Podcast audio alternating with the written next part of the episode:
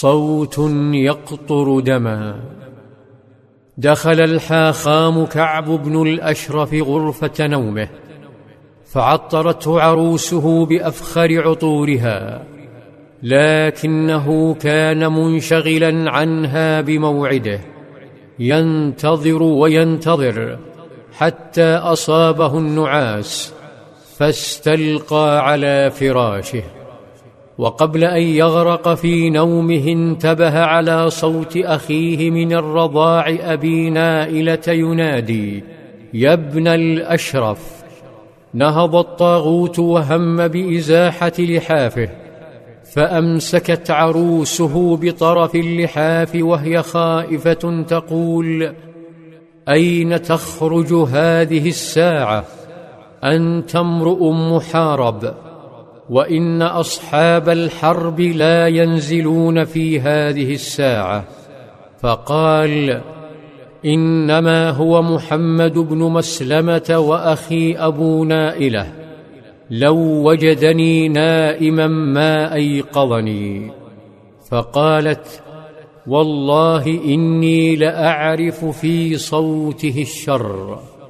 فقال لها لو دعي الفتى لطعنة أجاب تشاءمت من كلماته وازدادت ضربات قلبها وحاولت ثنيه عن عزمه قائلة ما طرقوك ساعتهم هذه لشيء مما تحب فطمانها قائلا بلى إنهم قد حدثوني حديثهم كانت تدرك أن هذا الشر الذي يجلس بجانبها لا يمكن السكوت على مؤامراته فلم تجد سوى كلمات كالوداع قائلة إني أسمع صوتا كأنه يقطر منه الدم.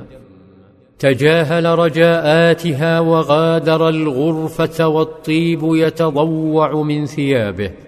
ثم نزل نحو أبي نائلة ففاح الطيب وهو مقبل. فهمس محمد بن مسلمة برفاقه قائلا إذا ما جاء فإني سوف أمد يدي إلى رأسه فأشمه. فإذا رايتموني استمكنت من رأسه فدونكم فاضربوه. أقبل الطاغوت متوشحا ينفح منه الطيب. فأحب ابن مسلمة أن يشعره بالأمان فقال ما رأيتك اليوم ريحا أطيب. فشعر بالزهو وقال عندي فلانة أعطر نساء العرب وأكمل العرب. ثم أخذوا يحدثونه حتى اطمأن.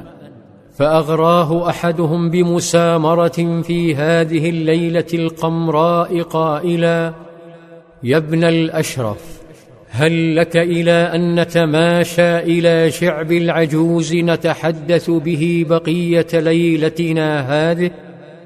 فابدى موافقته قائلا إن شئتم. فتماشوا يتهادون تحت شعاع القمر. هنا التفت محمد بن مسلمة إلى الطاغوت قائلا أتأذن لي أن أشم رأسك؟ قال نعم. أدخل محمد أصابعه في شعره فشمه. ثم شمه أبو نائلة ثم طلب من رفاقه أن يشموه. انطلقت الهمهمات ورأس كعب يدور بين الأيدي كرأس خروف. ثم قال ابن مسلمة أتأذن لي أن أعود؟ قال نعم. هنا قبض ابن مسلمة على شعره. قبض قبضة أشعلت نيران الحصن كلها.